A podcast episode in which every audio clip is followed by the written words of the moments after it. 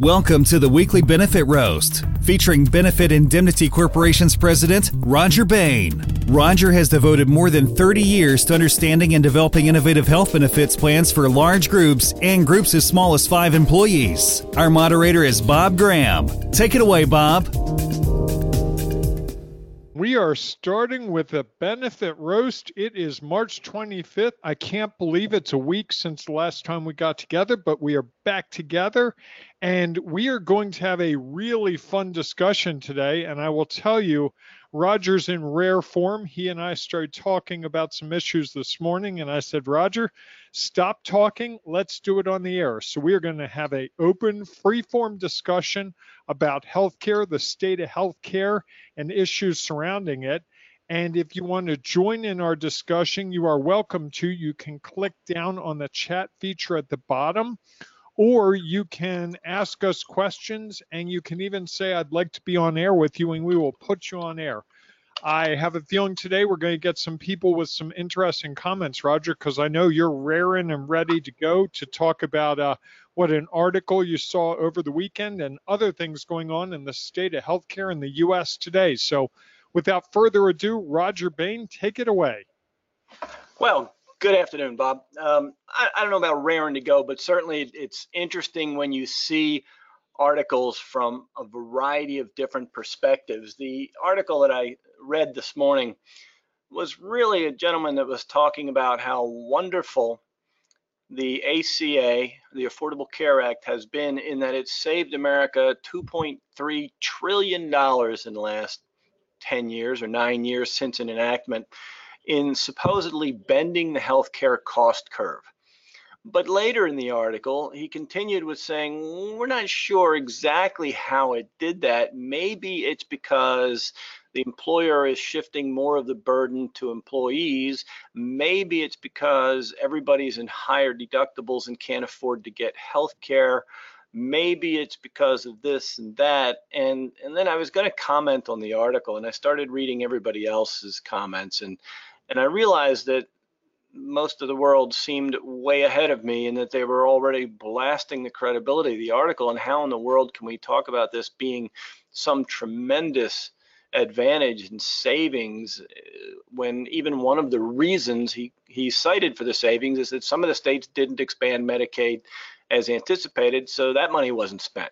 That's not saving on healthcare. That's just avoiding healthcare and delivery. And so it was a very interesting take on that. And then you combine that with an article that Bob dropped in front of me about Medicare for all and just exactly what that means to everybody. And, and I'd really love to get the take of, of everybody out here and what exactly does the ACA, the Affordable Care Act, or also known as Obamacare, what does it mean to you? Has it really been a significant value or what questions do you still have? Is it saving you money? Do any of you out there have deductibles comparable to what you had in 2009, 2010 before the enactment of this law created all the changes? And, and have you been able to keep a health plan if you liked it? I mean, there's just so many questions that, that we really need to flesh out. And I'd love to hear if there are any out there. Well, Rodger Clint saying he loves the concept of giving everyone access to health insurance, but the reality doesn't te- seem to match the idea. Can you comment on that? I think I think that's a perspective that many people share that everyone wants to be able to know that they have health care when they get seriously injured or when there's a problem, but how we do that gets complicated to say the least.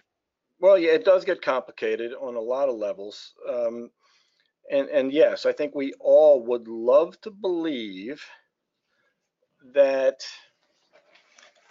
healthcare for everyone is is easily accessed and available and affordable and so be it you know that's kind of the panacea in dealing with healthcare reform since back in 1987, I can tell you that the stem, the core root of the debate stems from a discussion of access and affordability and how those two terms are codependent because you can't have access if you can't afford it. And if you do have access, but it's unaffordable, you might as well not have access. So it really doesn't make sense to talk about access and affordability except as in one thing. And that debate back then, it still continues today as to whether or not health care for all Americans is a right or if access to health care is a right. And what, what's truly a human right? Is healthcare a human right or is access to it a human right? I don't really care because it's not about politics. It's about getting care in people's hands in a way that we can all afford it. And the only way we can all afford it, in my opinion, is that everybody's got to have skin in the game. We can't just give healthcare away unilaterally to everyone because everybody will use it like it's free. If you gave steak away like it was free, everybody would eat a lot more steak. And so we just have to be sure that we understand the magnitude of what we're really trying to do here in order to get the desired result. The desired result is needed health care for individuals in this country that that should have health care when they need it. But I'm not sure that's a giveaway program. Bob? Uh, Rodger, I was going to say, I've got a comment from Evelyn. I can't afford insurance. My employer doesn't have insurance. So what can we do?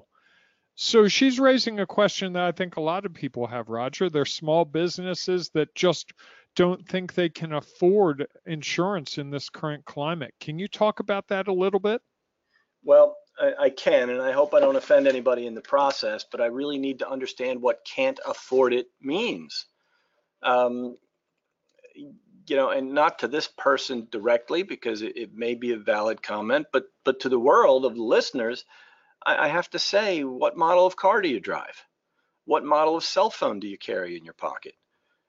Uh, you, know, these kinds of things are questions of affordability, and if you can't afford health insurance, but you have the most recent version of the iPhone, then I have to question that. Um, and also, even more important than that discussion of choices is a real simple discussion of what I can't afford it means after the ACA has passed. Because the ACA, for those of you that don't understand it fully, the ACA says that the lower your income, the lower your individual responsibility amount is. So, in the world of post reform since 2010, if you're below 400% of the federal poverty level, the worst case scenario is 9.5% of your income toward health plans. But the lower your income, the lower it is, as little as 2 or 3% of your income is all that's required for you to get health insurance. So I, I really have to understand more about the affordability issue and what they're saying. In fact, that's why they say Obamacare in some discussions is a success and that we've gotten 20 million more Americans covered because they can now now afford the health care because the subsidies being paid through state exchanges are paying for all but a couple of percentage points of the value of that premium and in some cases paying for all of that premium for richer benefits than we've ever had before for that income strata. And so who can't afford it, I'm confused by. So that's a challenging question, Bob. Well, Rodger, I, I, think you make a unfair argument that a critic would say, wait a second, I use my iPhone or my uh, Droid phone every single day. It's a lifeline for me to connect with family and friends, with my job, to check my email, and so on and so forth. Whereas with insurance, I think we run a risk because the best case with insurance is you pay all that money and you never use it. And take it from someone who uses a chunk of insurance each month, big time, as you know. It, I would much rather not be using the insurance than using it. But if you don't use insurance, you don't realize the incredible savings it can be to you. Do you think that's part of the equation? You know, it's difficult for me to remove the conversation of affordability of health insurance with the affordability of everything else in your life because affordability simply means that we're talking about a financial buying decision. Many of us in America have gone all of our lives without being able to remember a single day that we were not covered by a health insurance program. And we've paid that expense. And we've had tough times too. We've had difficult times. I've had times where I used my home equity line to make payroll for a small business when I was young and getting started. And yet I had health insurance and it and it bothers me to some extent to talk about removing these luxury items from the discussion of fairness. Yes, in today's world, a cell phone is a lifeline, but that doesn't mean the most modern smartphone is that which is important over purchasing health insurance for as little as $96 a month. A lot of people are paying more than that for their cell phone, Bob. Uh, yes, that's true. Rodger, I'm getting a notification that suggests that we are not on the air right now. Dana says the session isn't broadcasting. That was at 340. Is that possible? No. I'm seeing that half of the audience sees this thing and half doesn't. Uh, so there may be some technical issue. Okay, just just back to 100%. So I'm I'm not so sure where we're running into a problem. I think. Okay, just wanted to make sure we weren't we weren't losing our crowd. Uh, uh, so my screen, me... my screen shows on air showing the application of the PowerPoint presentation, which everybody out there should be seeing uh, the benefit roast slide. So I not... see that slide. Just wanted to make sure. I know you and I see different things.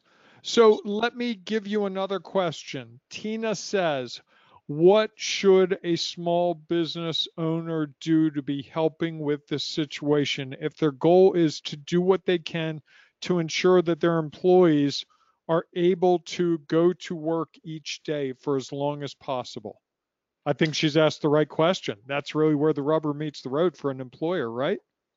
Well, yeah, I think that is really part of it. And then when we talk about when we talk about an employer's responsibility, eh, you know, again, from a policy standpoint, under the regulations and the law under the ACA, and under a reality standpoint, are two different things. But in in the world of large groups, larger employers, over 50 employees, the law states what their requirements and obligations should be.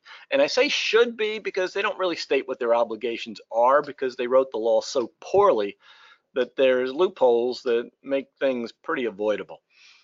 But in the small employer, the employer responsibility is nil.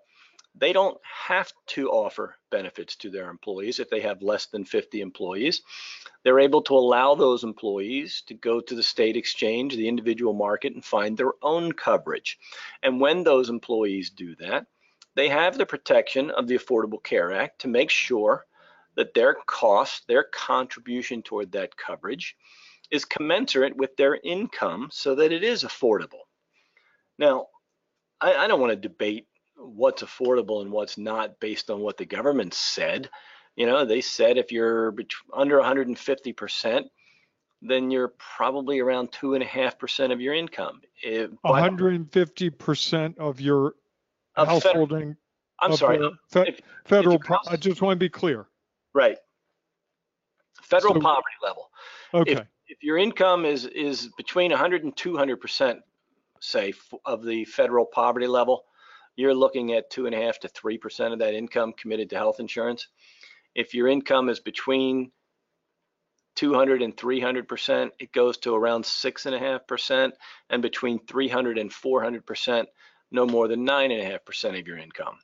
And and in that, I have to say that it's also that's to buy a, a, silver plan in the exchange. But the same allotment of tax credit that you get, you could buy a bronze plan in some cases for free because you get enough money to buy a silver after your contribution. But if if the amount of money you get for that tax credit will pay for a bronze plan, you don't need to make a contribution at all and you still have health coverage so there's there's a I don't want to define that coverage, Rodger, with the silver and the bronze plan when put when reality hits. Is that catastrophic mostly, or is that uh, uh, better than that? Well, it, it it's better than what we most of us would consider catastrophic. I know in Maryland for many, many years, we sold a plan that we called catastrophic that had a $50,000 deductible and a $250,000 benefit per condition or claim or occurrence, right? So wow. I would say that's catastrophic. When you talk about the bronze plan or the silver plan, you're talking about a deductible and some co-payments. And that deductible in a bronze plan could be high. It could be a five or a six thousand dollar deductible. In a silver plan, it's going to be considerably lower. And again, if you're below 250% of the federal poverty level, however, that silver plan is loaded up with additional cost sharing benefits. So your benefits might be better than somebody else buying the richest plan in the marketplace because of the subsidies for low income. So when we talk about affordability, there's rationale to say there's no real argument for that anymore. And okay. that's kind of what bothers me. Well, Rodger, you primarily sell self-insured uh, self-insured products. Can you give us a comparison? You've been talking about the silver plan and the bronze plan and the deductibles and all that. Can you give us the other side of the equation? where a self-funded or self-insured or employer-owned insurance plan would be different and similar because I think that might give people some insight into how complicated this is, but also how there are options out there that are beyond what we often hear about. Well, first of all, keep in mind that self-funded plans purchase a lot of insurance. So it's not like people think when they hear the term self-funded that, oh, wait a minute, you're telling me I'm paying for my own medical care. Well, it's not really that simple. It's actually a pretty well-structured program. So when you look at the difference between fully insured and self-funded, the differences under the regulations are that in a fully insured plan for groups of 50 and under under the ACA, those plans have 10 essential health benefits that they must provide coverage for. And when they provide that coverage, it has to be unlimited. And those 10 are pretty traditional stuff, except for a couple of new ones, which is pediatric dental care and, and, and some rehabilitative therapy. But when you look at the self-funded market, it's more like the large group market, where you don't have to provide all 10 of those benefits. But if you do provide them, you have to provide them on an unlimited basis or, or a regulated basis, just like the rest of the ACA. So the difference is really how you're charged for it. You know, in the ACA, you have a whole lot of uh, community rating.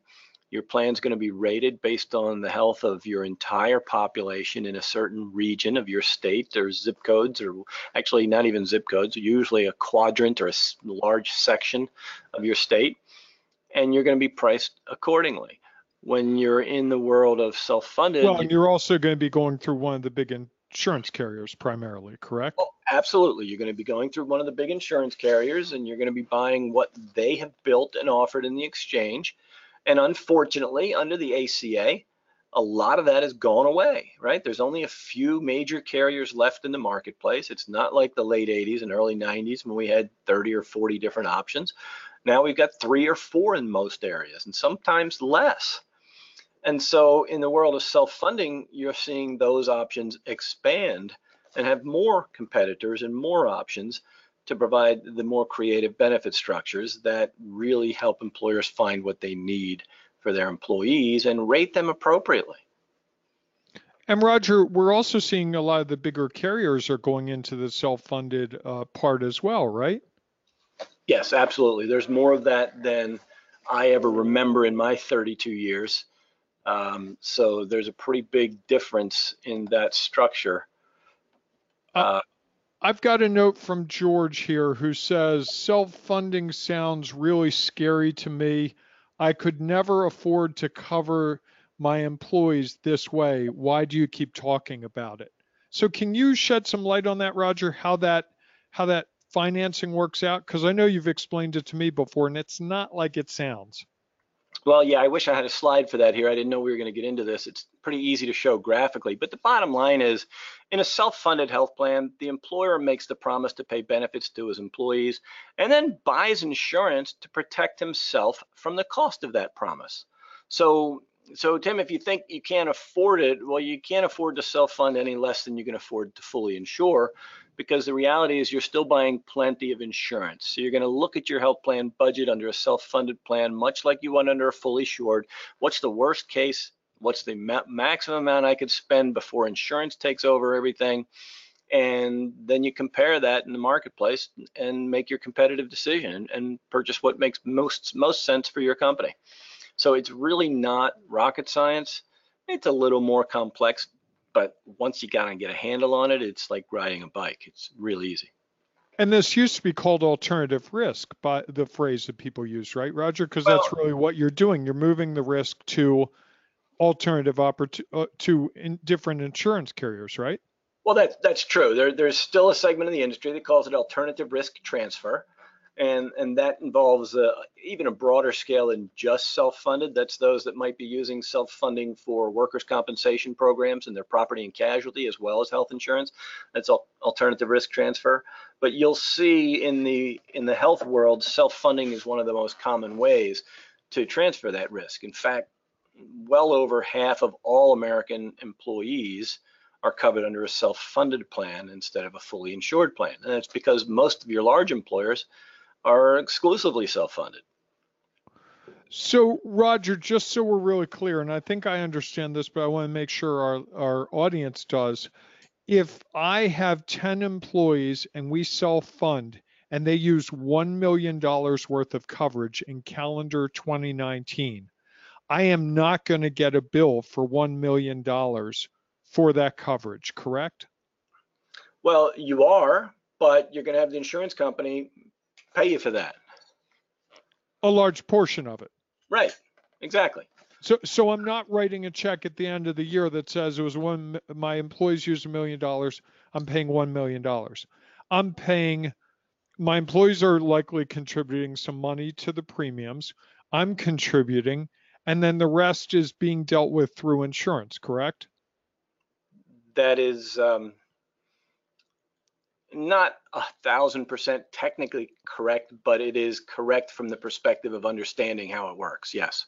I'm just trying to make it simple because sometimes it gets too complicated. Well, that's why I say the simplest way to say it is an employer makes the promise to pay benefits to his employees and then buys insurance to protect himself for that promise.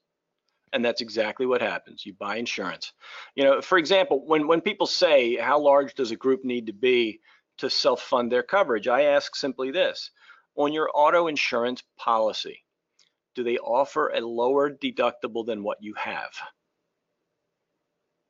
For example, do you have a $100 deductible on your collision or do you have a $500 deductible on a collision? If you have a $500 deductible or something even higher, then guess what? You're self-funding that piece of your auto insurance. And medical insurance is the same way. When you look at an employer that's self-funding their plan, they're going to establish and a limit to how much they think is a, is a reasonable budget for them, and they're going to lay off the rest on an insurance company. It's that simple. And you work with companies to figure this out. They're not doing this on their own. It's not their CFO or their benefits manager sitting and negotiating this alone with insurance companies. You're intervening and you have products and and scenarios that play this out so that they don't have to create it from scratch, correct? Well, yes, not only that, but we also have the, the firms that will handle all of that process and paperwork. We don't want employers sitting around uh, printing up ID cards for their employees and those types of things. That would be absurd. So, so what happens is there's an entire alternative risk transfer industry that provides third-party administrators. That third-party administrator is that party that does all of the paperwork to manage your health plan for you. Uh, and so it reduces your involvement from a day-to-day basis to simple monthly bill and and maintaining the appropriate uh, policy and compliance, just like you would have to in a fully insured plan. Uh, Rodger Billy says we should change the name. Self-funded is scary. Self-insurance makes it sound like I have to assume all the risk, but what you're saying now suggests that I'm just taking more control. Any comment to that? Um, the only comment is that I, I like to be very, very compliant from a technical perspective. And so I don't have the uh, industry authority or, or omnipotent authority to change what we call things. And so I like to stay pretty cleanly that we're not a fully insured plan. We do self-funding for a reason. But yeah, there's there's a lot of nicknames for self-funding. Alternate funding, partially self-funding, level funding. There's all kinds of different things people call it.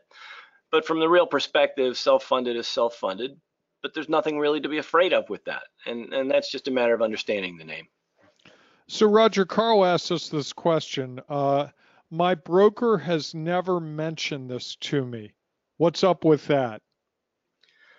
Well, many brokers are um, as confused about self-funded as their clients are, and that's really an industry shame.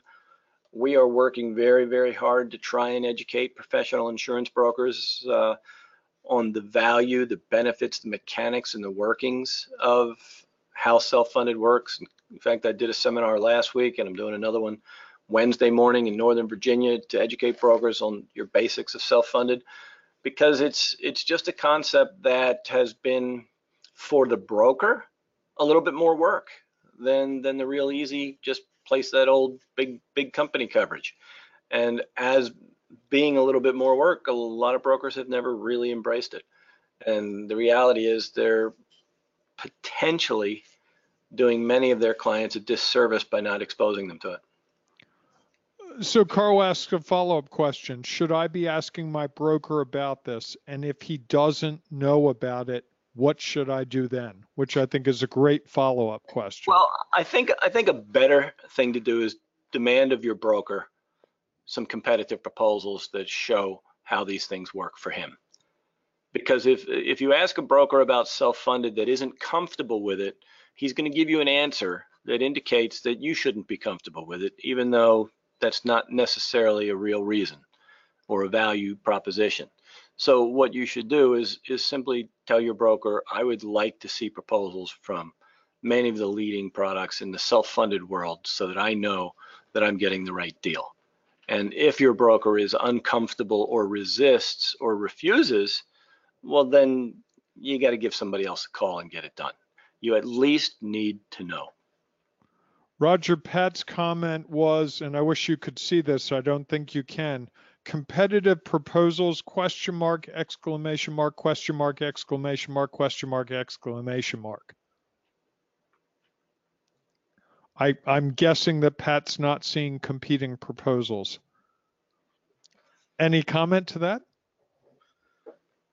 Well, I, I guess I really don't understand what all the question marks mean.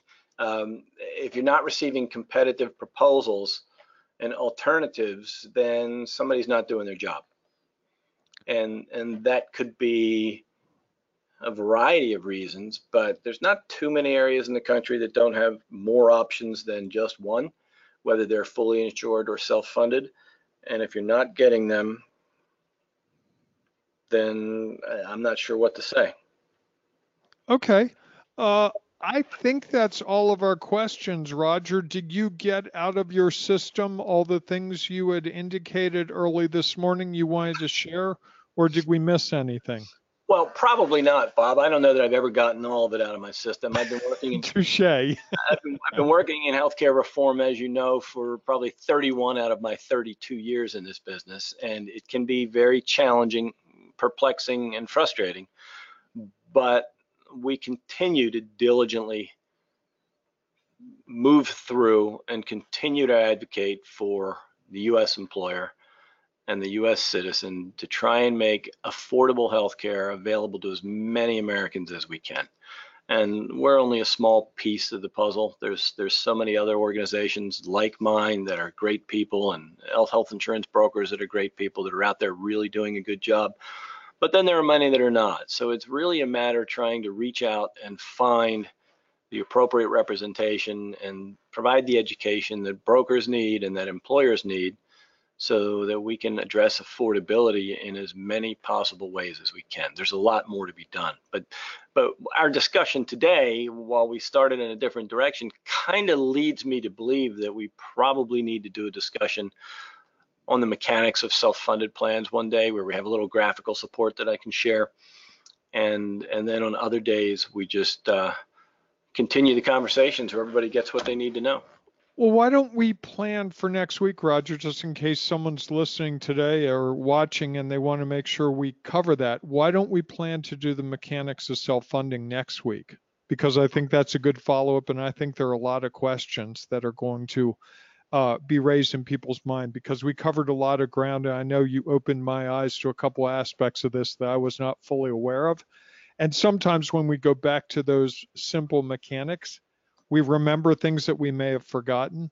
So I think it's always good to have that. So why don't we just plan that for next week? So if you're listening to this, that'll be episode, I think, number six. And uh, it'll be the first episode in April of 2019 if you're listening to it later. Yeah, except that, except Bob, I believe next week we are I'm away, so we're going to postpone till the following week, but we will get it done then. Okay, no April Fool's Day uh, episode. How interesting. All right, so we'll move it to the week after. I can do that. So if you're keeping score at home, I think that's going to be April 8th. And most, be... most important, Bob, remember that everybody's out there. We've promised you a cup of coffee for joining us. So if you make sure you look at the link in the bottom of your page at the moment, uh, you click on that link or put that link in and we will make sure we get you your uh, $5 coupon for a cup of coffee for our next talk. Okay, great. I, I we've had some people take advantage of that, and we're sending them a coupon so that they can grab their cup of coffee, and we hope that they'll uh, grab the cup of coffee and use it, drink it while they're listening to our next episode, because we think that that's just one of the things. And if you're wondering where that came from, Rodger years ago used to have a weekly meeting, as I understand it, with uh, some of his brokers where they would talk about issues unfolding in the insurance marketplace over cups of coffee. And uh, he wanted to replicate that, hence the, the benefit roast that we're doing. We've just moved it to a more uh, open platform thanks to technology. I guess we've moved advanced what 25, 30 years, Rodger? Pretty much, yeah. Um, I, yeah. I think it's great. I think it's great. So, with that, uh, let's close this episode, Rodger. People can always contact you by going to uh, what podcast at uh, uh, benefitindemnity.co, right? That's and they correct. can always reach out to you. And then, what's the phone number if they want to talk to you? Well, if they want to talk to me, I'm at 443 275 7412. I'm available anytime um, they can send to marketing at benefitindemnity.co or info, or even just directly to rodger.bayne at benefitindemnity.co. Be happy to answer your questions and, and talk to anybody that wants some information. And that's Rodger with R O D G E R. And I will tell you the phone number he gave you is his personal line at his desk. And he um, he answers that phone all the time. When we're when we're meeting, he will often take calls and get right into it with people who have questions, sending me on my way to come back uh, 45 minutes or an hour later. So if you've got questions that you want answered, he's a great resource for you. So with that, Rodger, thank you as always for your insights and your information. It was really great to get some more detail, and we'll, we will be back in two weeks. Thank you very much. Take care, guys.